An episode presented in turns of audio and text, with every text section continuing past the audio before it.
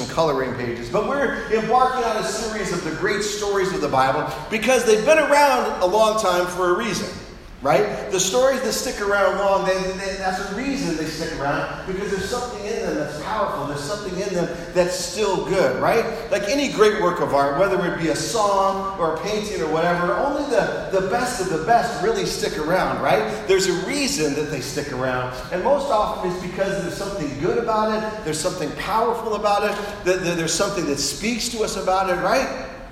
And sometimes there are other stories that they just don't stick with us, right? How many of you know what I'm talking about? Did you ever have a favorite movie maybe when you were younger? Anybody ever done this? And you go back and try to watch it and it's just not the same. Anybody ever had that happen? Or I find this old television series, I'm like, oh, that series was so awesome. That series was the bomb. I show it to my kids, and they're like, snooze. They're like, this thing is so dusty, Dad. I don't know what you're doing. So the danger is that I'm going to pull out some stories, and you're going to be like, oh, Pastor, these are some dusty old stories. I mean, they're kind of weird, full of weird. Well, old stories are weird, you know? How many of you know that the older things get, the more weird they become? Can I get an amen? Can I get an amen? Yeah. Even the oldest people are raising their hands. I mean, things get get weird as you get older. So we're going to dust off this story a little bit. We're going to take a look at it, and I am quite convinced that you're going to hear this story in a way you've never heard it before, wherever you are coming into it at. So I know Samson and Delilah is, is the story that a lot of people at least have heard about in name, right? We've heard the name Samson. What comes to your mind when you think of Samson? Strong, right? The strongest man that ever lived, you know? Kind of a guy that looks like Thor or the Hulk or whatever, right? You know, it's amazing how we've just kind of magnified this and elaborated on it in our minds to create Samson. And then, of course, we have Delilah, right? And Delilah is the one woman that he fell in love with. He actually fell in love with a lot of women, but I'm getting ahead of myself. You know, but, but she was beautiful, she was intelligent, she was charming. You know, I mean, we kind of know the basics of this story, but I want to dig into it this morning and take a look at what really happened. And I think we're going to find things that surprise us, and I think we're going to find some things that may, in fact, even disturb us a little bit. Uh, this story to me is really a story of beauty and the beast. And I chose those words uh, carefully, and I think we're going to take a look at those aspects of it. There's something about these kind of stories, right, that tend to speak to us as, as humans, as humanity. And, and I believe that we're going to uh, find ourselves somewhere in this story this morning. So, this is the painting, the rendering of Delilah and Samson. Again, just a little different than maybe what we're used to, so that we think about it in a new way, in a fresh way. Um, this may very well be close to how Samson and Delilah looked at this time. This story is thousands of years old and is found in what we call the Old Testament, the Hebrew scriptures of the Bible. Well, the one thing we know about Samson is this, that he's strong, right? He's the strongest man that ever lived. I mean, he's stronger than anyone. His physical strength was world renowned. I mean, we tend to think of like a professional wrestler or the Hulk or some kind of superhero. I mean, this is who Samson was. He had supernatural power and strength beyond what any human has ever known. But his story begins in kind of a fantastic way as well. His birth was actually announced by an angel. And we know that when that happens in the Bible, someone important is about to be born, right? As is so familiar in many of the stories of the Bible, his mom wasn't able to have children. She wasn't able to conceive. So God comes to a woman that's not able to have her own strength to bring forth a son. And the angel says, Guess what? God's going to give you a child. God's going to give you a baby. And you're, this is how you're going to raise him. You're going to raise him to serve the Lord according to this Nazarite vow like a Nazarite vow. That's something that was talked about in the Old Testament, in the Hebrew Scriptures, but we don't get a lot of stories about it. It doesn't seem to be something that a lot of people were undertaking. But it was a very specific way of living that Jews could take upon themselves as a way to honor and serve God. It wasn't for everybody. But the angel said Samson is going to be raised under the Nazarite vow. Well, what does that mean? Well, first of all, he can never get a haircut. You're not going to cut this boy's hair ever, all right? And don't give him anything from the vine, from the grapevine. So no grapes, no raisins, no grape jelly, no grape jam, nothing from the grapevine. In fact, no wine, no alcoholic beverage. He's not going to have any alcoholic beverage, all right? And here's an important thing as well. He's not supposed to touch anything that's dead. So anytime there's a dead body or an animal or whatever, not to touch anything that's dead, all right? And that's the vow he's going to live by, that he's going to honor God by. And God said that I'm going to use him to lead my people. And the word lead is also the word judge.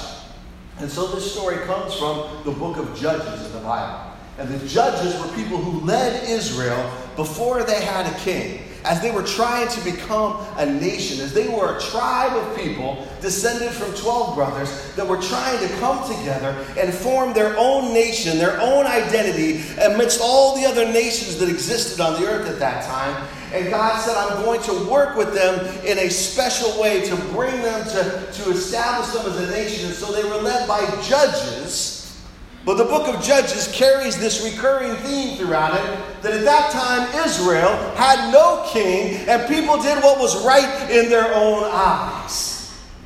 It was kind of like the Wild West of Jewish history. I mean, this was a time when things didn't go exactly according to plan and where the leaders were a little rough around the edges. Let me explain what I mean. Samson, while we like to idolize him, was really, really rough around the edges. Here's the first thing we see about Samson's strength. Okay, first of all, he is on his way from his town to the Philistines. Oh, I'm going to back up a minute. The Philistines, those are the arch enemies of the Israelites. Those are like the people that they're always at war with. Those are the people that don't want them to exist. And so they are constantly fighting against them. And at this time, they are in control, they are in charge of Israel, and they are ruling over them, these foreign people. So they're the arch enemies. And Samson wants to take a stroll and go wandering over to the enemy side, to the other side, because he wants to find himself a woman from a family that's not his own, from a people that's not his own. And you know how sometimes that goes in our lives, right? You know how sometimes parents aren't too happy when you go outside who your own people to find someone to fall in love with. But he said, I'm going to go because I like the women over there in Philistine, and I'm going to go find me one over there. So on his way, this lion comes up on the road to attack him. And so the first feat of strength that we see is Samson kills this lion with his bare hands. Now that's pretty strong, right? I mean, we've seen some strong people. I don't know, I can count about two of you that I would trust to beat a lion with your bare hands, all right? There's a couple of you in this room, and I, I'll give you a fighting chance. But this dude ripped the lion apart with his bare hands went on his way, found this woman that he liked among the Philistines, was getting ready to marry her, and as he was passing back by the same way sometime later, there was the dead body of the lion. No one had touched it, and some bees had gotten inside the carcass of it, and they had made their home there. And what do bees make? They make honey, and there was some honey, and Samson saw, oh, that honey looks good. I'm going to take some out of the dead lion's body, and I'm going to eat it. Now, what we don't understand is how gross and offensive that would be to the Israelites reading the story. Not only because he touched a dead body, not only because he ate something out of a dead body, but he was a Nazarite. He was not supposed to do that. So, already in the first feat of strength, we see Samson breaking his vow to God and not obeying what God had told him to do. Right? So then he ends up going to, to begin the process of marrying this woman that he says that he wants, right? So it's an elaborate process back then. It's not like today. You got to have the parents meet. They got to have meetings back and forth. They got to have a few banquets, a few get-togethers. So Samson goes and he participates in this. And one of the things they had to do was he had a banquet just for the guys, all right? just for the dudes, probably like a stag party, a bachelor party. The groom was supposed to throw this party, you know. So he's there with 30 of these other guys, and Samson uh, decides that he's going to, like, you know, mess around with them a little bit. And he's like, listen, I got a riddle for you. You guys like riddles? And I'm sure that they were like, what are you talking about, Samson? you know, this is a party, you're getting married. What's this with the riddles? I'm going to tell you a riddle. You can answer me the riddle, here's the deal. We're going to make a bet, all right? If you can answer the riddle, I'll get each one of you, and there was 30 of them, I'll get you each a brand new set of clothes. How's that? They're like, all right. But if you can't answer the riddle, then you all have to give me a brand new set of clothes, which means I'll have 30 sets of new clothes. Now, why he wanted 30 sets of new clothes, I don't know. But maybe there was something about it that he wanted. The point was, he's challenging them, and he gives them this riddle. He's like, out of the eater, something to eat, out of the strong, something sweet. And of course, he's talking about the lion he killed, which nobody's going to know about. It's not even like a riddle that you can figure out. And they're all scratching their head trying to figure out, they can't figure out. So they go to his wife and they say, You got to get him to tell us, you got to get him to tell us, or, you know, or we're going to mess you up. And she's like, Okay. So she goes and she cries and she pleads and she tries everything she can. And finally, it says that Samson got so sick of it, he finally said, Look, here's the riddle. I didn't tell anybody the riddle, but because you're bothering me, my woman, I will tell you the riddle. It's this lion that I killed. Here's the whole deal. So the people come back and they say, Oh, Samson, we got the answer for you. And they tell him the answer to riddle. Samson gets mad. Sam, Samson just doesn't get mad, he gets angry. He gets really angry. And what he does is he goes out and he kills 30 people and takes their clothes to give them to pay off the bet. Hmm. Strong man. Took on 30 people by himself, but did it to pay off a bet. And then he leaves in his anger. And he's so angry and he stews on it for a while, but then his anger calms down. You know, he has a Snicker bars or two. You know, his anger calms down. He gets back in his right mind and he heads back. And he says, Okay, I'm coming back. I want to see my wife. And the girl's father says, Wait a minute, Samson. Do you remember how you left? You were all mad. You were angry. You killed 30 of our people. You got all the people at your banquet angry. I didn't think you were ever coming back. So I gave your wife to someone else. How do you think Samson felt about that? He got angry. We already know Samson has a little bit of a problem with anger, all right? So Samson gets angry and he says, You did what? He says, Now I got reason to be mad. And so he gets mad and he starts, and what he does is he gathers up, and this is where the story is like just epic, you know, proportions. It says that he grabbed 300 foxes by their tails, tied them up in pairs of twos, lit their tails on fire, and sent them through the fields of the Philistines. So another feat of strength. And what he did was he basically burned all their grain, their food supply, and everything. And he did this because he was mad at them. Well, how many of you know that when you're trying to get somebody back, it doesn't really work? Why does it not work? Because nobody ever says, oh yeah, you got me back, I won't do anything, right? You guys know it happens all the time in our day and age. Somebody does something to you, you get them back, and then what do they want to do? They want to get you back. So people are like, why did you burn our fields? And they're like, well, it's because of the woman that he married and her dad. And, and they were like, what? So they went and they killed his wife and her dad. And then Samson gets really mad and he goes and kills some more people because violence always begets violence. And then he goes and he hides in a cave that's close to his people. And one of the things I wonder at this point in the story, if I could just pause here for a minute, is that Samson is supposed to be leading Israel. Know, what is he doing with the Philistines? Well, the story says, well, the Philistines were ruling over Israel, and God wanted to set them free. So, in a strange way, God was using Samson in the midst of his anger problems and his women problems to somehow get into something with the Philistines so that his people could be set free. But he's not leading his people completely. God's using him, but he's not really in the mindset, I don't believe, of where he should be. But God is still using. So his own people come to him, hiding in the cave. They're like, Samson, what is going on, dude? Why are you doing this? Because the Philistines are ruling over us. They're the ones with power. They're the ones with the, with the strength over us right now. And you're really ticking them off and you're getting them mad and you're making life difficult for us. Why are you doing this? We're going to turn you over to them. Samson, who was supposed to be their leader, his own people are angry with him. And they want to turn him over to the enemy. Samson says, That's all right. You can turn me over, just don't kill me yourselves. They're like, Okay, Samson, you know, you're, you're our people. We don't want to kill you. We're going to tie you up with some rope, and we're going to hand you over to the Philistines. There was a thousand Philistines that had gathered to take Samson into custody, and most likely to kill him. So, the people of Judah brought Samson all tied up in his ropes to them, and they said, Here you go. And they pushed him out, and they backed up because they didn't want to fight the Philistines. They didn't want to get into it anymore. And the Philistines come and approach because they're going to take Samson. And some of you know what happens next, or you can guess, right? Because it's like, to me, Samson is a lot like a Hulk. I don't know if anybody likes the Hulk. But when the Spirit of God came upon Samson, he just got this strength that was like crazy. And he broke all the ropes, right? And he picked up the jawbone of a donkey. And he killed 1,000, all 1,000 of them, with the jawbone of a donkey. You know what else you can call a donkey? He ooh whipped them. Like literally, if you know what I'm talking about. Like literally, he took a donkey's jawbone and he and he just beat them all to death. And I'm thinking, wait a minute, what is wrong with these people? Like the first hundred I can get, the second hundred, the third hundred. But wouldn't you think if you were the last hundred people and you'd already killed 900, you might have backed off a little bit?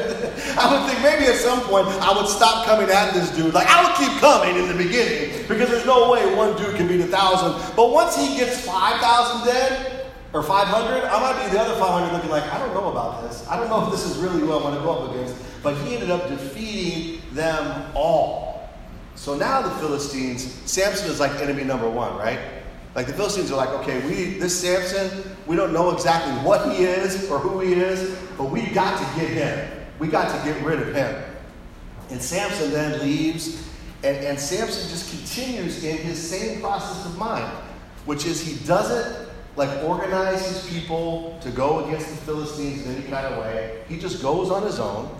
And the next scene of the story is that he goes back to the Philistines and he goes into one of their towns and he goes into a brothel. He goes into a house of prostitutes and he decides he's going to be with a prostitute. Wow, really great guy, isn't he? This is what we want from our leaders.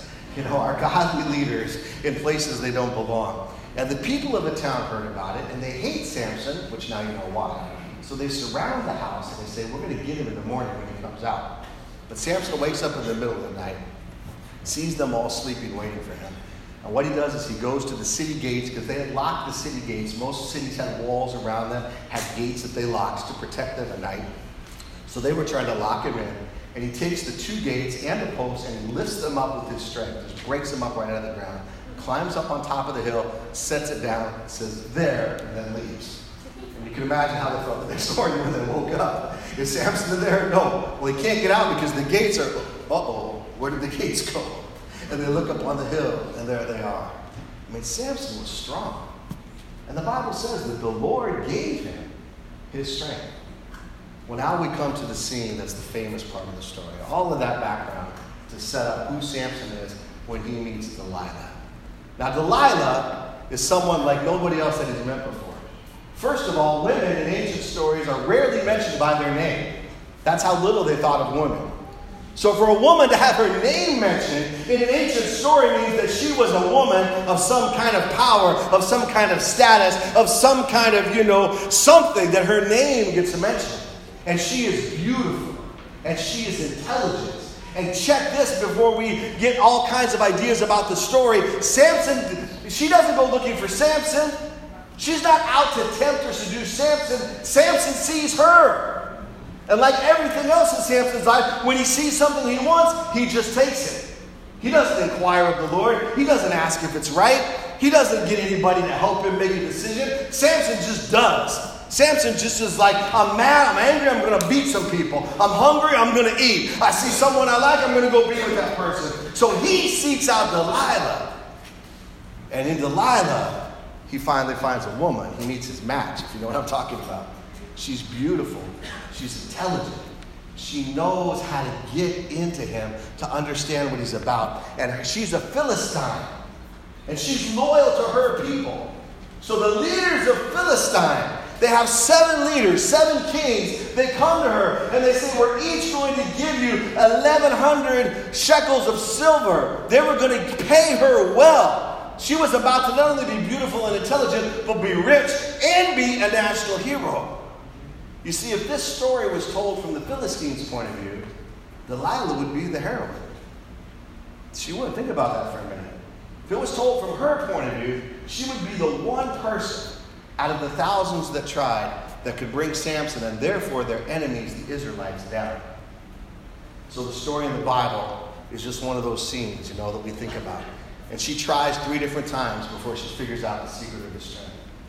So, you know, she's with Samson. She understands who he is. She understands what kind of man she is. She understands what she must do for her country. And so she says to him, Samson, you got to tell me the secret of your strength. And Samson, you know, he likes to play around, right? He's the man that likes riddles. He's the man that likes bets. He's the man that thinks he can do whatever he wants. So he's going to play with her a little bit. He's going to say, hey, listen, you know, the secret of my strength is, you know, the bow and arrows, the bows. If you take seven bow strings that have never been used and you tie me up, then I'll be weak. So she does while he's asleep. She ties him up with seven bowstrings. She's got dudes hiding in the bedroom waiting to come out. She says, Samson, wake up! The Philistines are here! And he jumps up and he breaks the bowstrings. Oh, Samson! And then uh, like, she's like, Oh, you don't love me? You're just messing with me. Samson, come on. And she says, How can you do this to me? And she pleads with him. And he's like, All right, all right, I'll tell you. If you use brand new ropes, ropes that have never been used, you tie me up, I'll be weak. So the next night, she gets some new ropes ties him up while he's asleep. She has people waiting in the room. She says, Samson, wake up! They're here, they're going to get you! He jumps up, he snaps the new ropes. He's all strong and everything. And the, the dude's hiding there like, man, this is not going to work.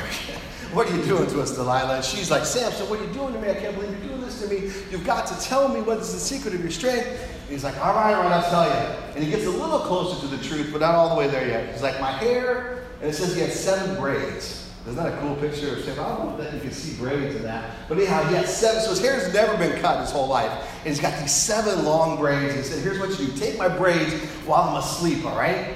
And weave them into this, this loom that makes fabric. And like get it tight in there so it's like you're making a rug out of my hair. And get my hair stuck in that loom, and then I'll be weak and you'll be able to do it. So while he's asleep, Anybody else thinking Samson must be a heavy sleeper right this way?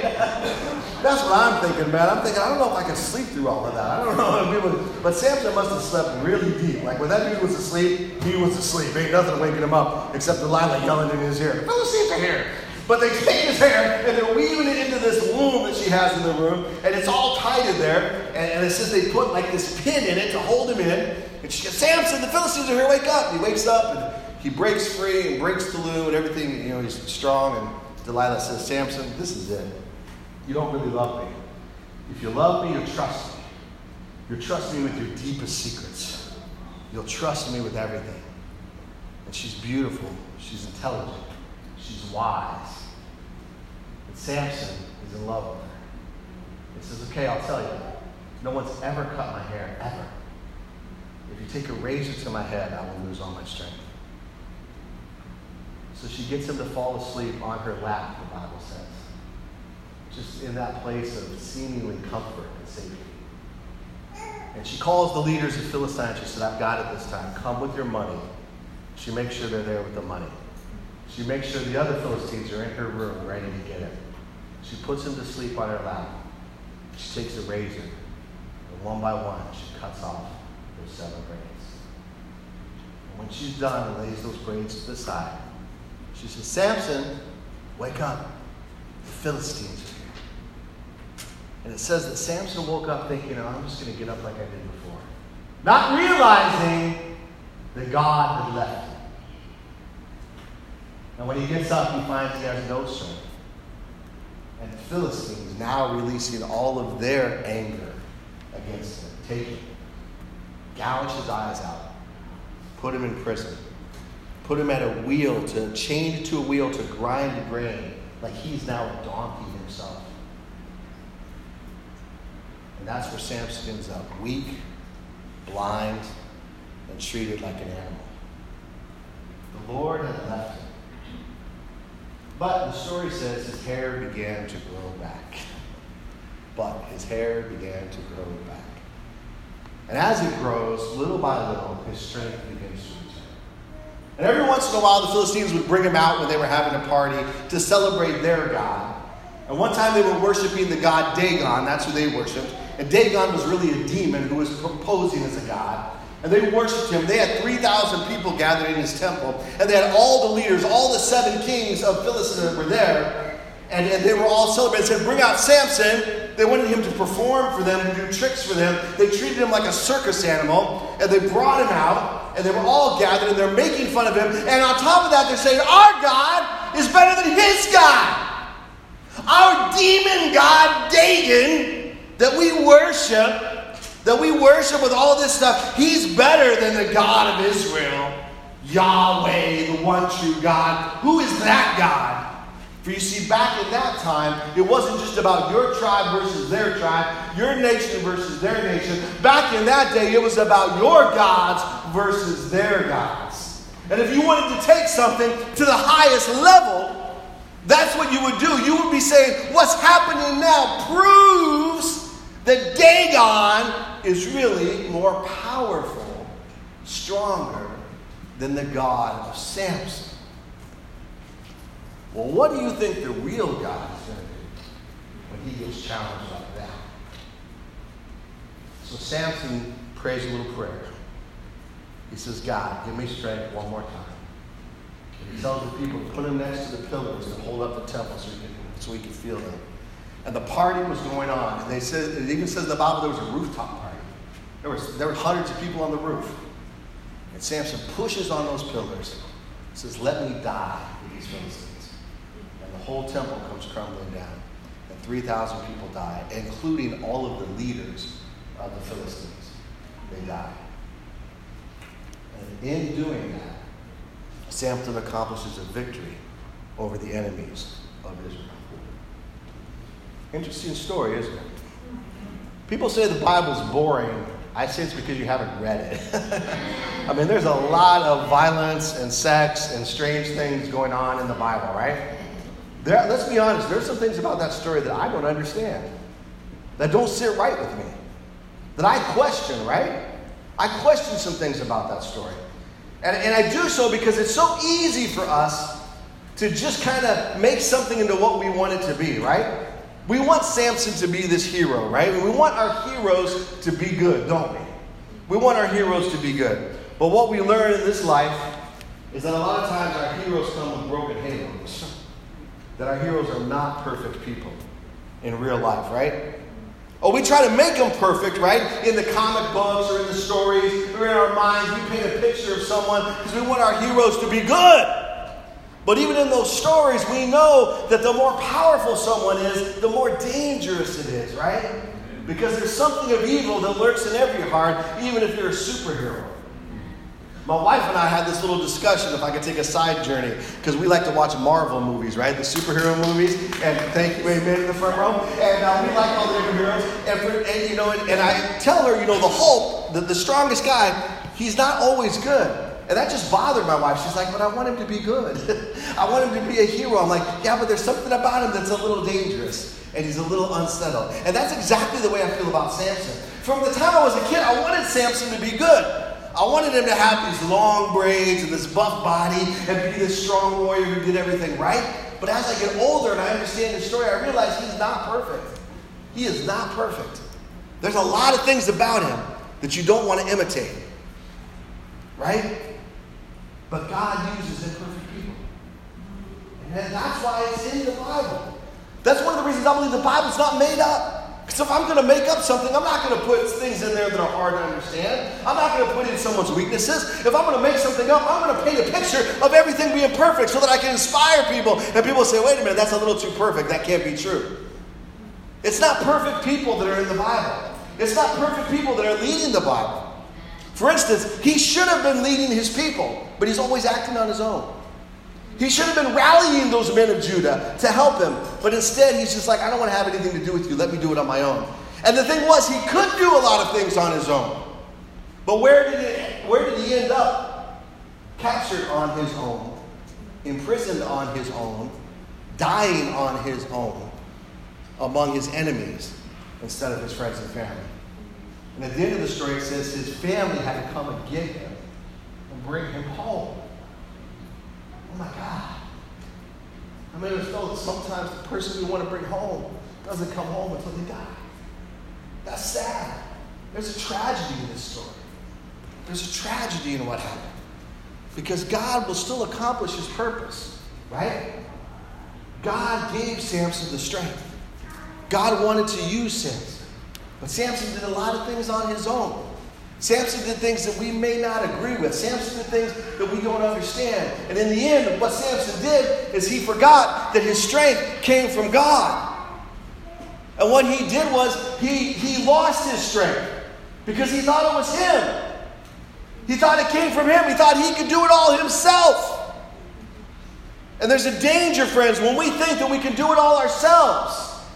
When we bought into that myth, that lie of that strong person that could do everything by themselves, even the strongest person that ever lived.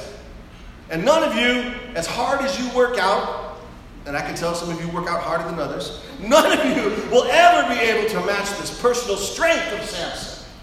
But even Samson lost his strength when he forgot that it was God who gave it to him. When he began to look to things outside of his religion, outside of his faith, outside of his family. When he put his trust in himself, and when he put his trust in Delilah, and Delilah worshiped a demon god, and Delilah was loyal to her country. And the point is, you've got to be loyal to somebody, you've got to serve somebody. And there were times when Samson served God, but there were times when he served himself. And at the end of his life, he finally realized that I am nothing without God's strength. I am nothing without God's strength. And God will use imperfect people to accomplish his perfect plan. All of our heroes have broken halos. All of them have flaws. None of them are perfect. You know, Samson fought a lot of battles, didn't he? But what about the battle today? I want to be very clear in sharing this story with you that I believe we live in a different time than back then. It's not the same as it was. You know, God, though they were fighting for their very existence and survival in a world that we can't even begin to understand because it, it, it, was very different from where we are today. But we still have battles, don't we? So we take this story and we try to use it to apply to our lives today.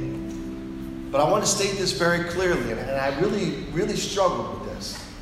I do not believe that this you can use this story or any story in the Bible to promote violence.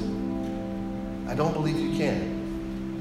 Because if anything, I see how the violence just led to more violence, to more violence, and it didn't end up in a great place. But I also believe that whatever God was doing, the battles that God was engaged in in that day, is not the same, exactly the same as it is today. Because when Jesus came, some things changed, and they changed for real.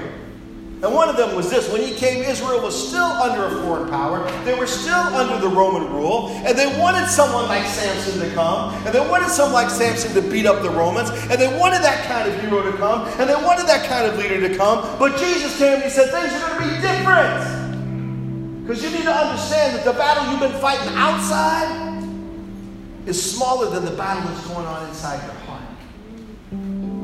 There's a battle inside your heart much more serious than any battle you face on the outside. And Jesus said, Listen, your enemies, the real enemy is the sin that exists in your heart. The real enemy is the devil.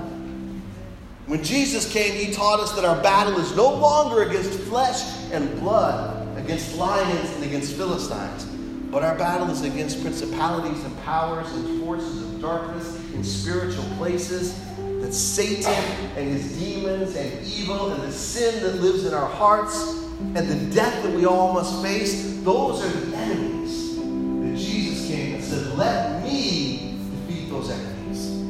Hallelujah. Hallelujah. Let me defeat sin in your life. Because how many of you know that the battle that you struggle with, with sin in your own life, is stronger than any battle that you might have to face outside of yourself? Amen? How many of you know that? I'm not saying the battles outside are not tough because they are. And if you've ever had to be in a fight, it's tough. But what about the battle inside your heart right now? Will you follow God? Will you submit to Him? Or will you serve yourself? What about that battle you have right now against addiction? What about that battle you have right now trying to be able to forgive somebody?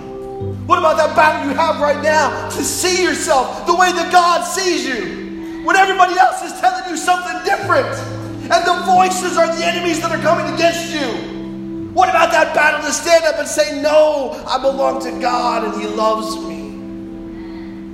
And my story will not be written by people outside of me. Hallelujah. Am I talking to anybody today?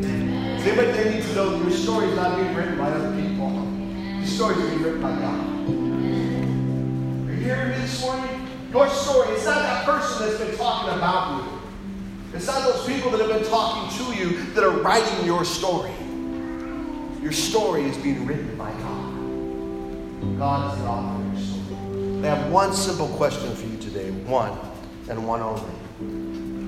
Where does your strength come from? Where does your strength come from? Because while I don't understand everything about the story of Samson, I understand this God gave him the strength that he had. And when he forgot that, he lost his strength. And when he remembered it, God strengthened him again. And I believe that principle is still true today. That whatever strength we have, physical strength, beauty, intelligence, ability, persuasion, whatever strength we have is given to us by God. Now we will be held accountable for how we use the strength that He gives us. But our strength, our own strength is, is weak, it's limited. It's God's strength that is stronger than anything that we'll face in our lives. stronger than anything. It's the only thing I know that's helped us get through what we got to get through. I know people say faith and, and belief and religion is a crutch, and I get angry when I hear that because I, people are trying to do it on their own. And you know how silly someone looks when they're weak. They're like, I'm fine, I can do it myself. Yeah, but you're injured. It don't matter. I'm all right. But you're injured and you need to, no, I'm okay. And you try to do it yourself. And we carry that attitude with us. Just let me do it myself. Why do we do that? Why do we try to do it ourselves when God says, I will give you the strength that you need? I will give you more than enough strength. My strength is stronger than your strength. My strength will give you your strength. Where is your strength today, friends?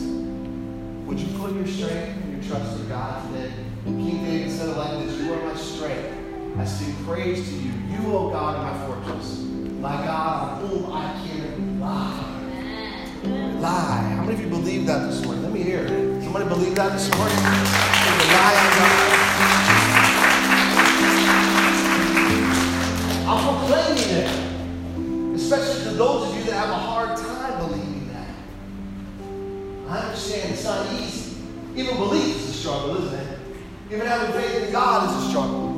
But I want to tell you this morning, with all the strength that I have in me, which I admit is not very much right now.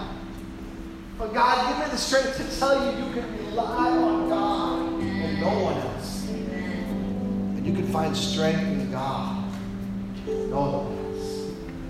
Because God will give you strength to face and to overcome whatever it is that you need to face and that you need to overcome. Will you put your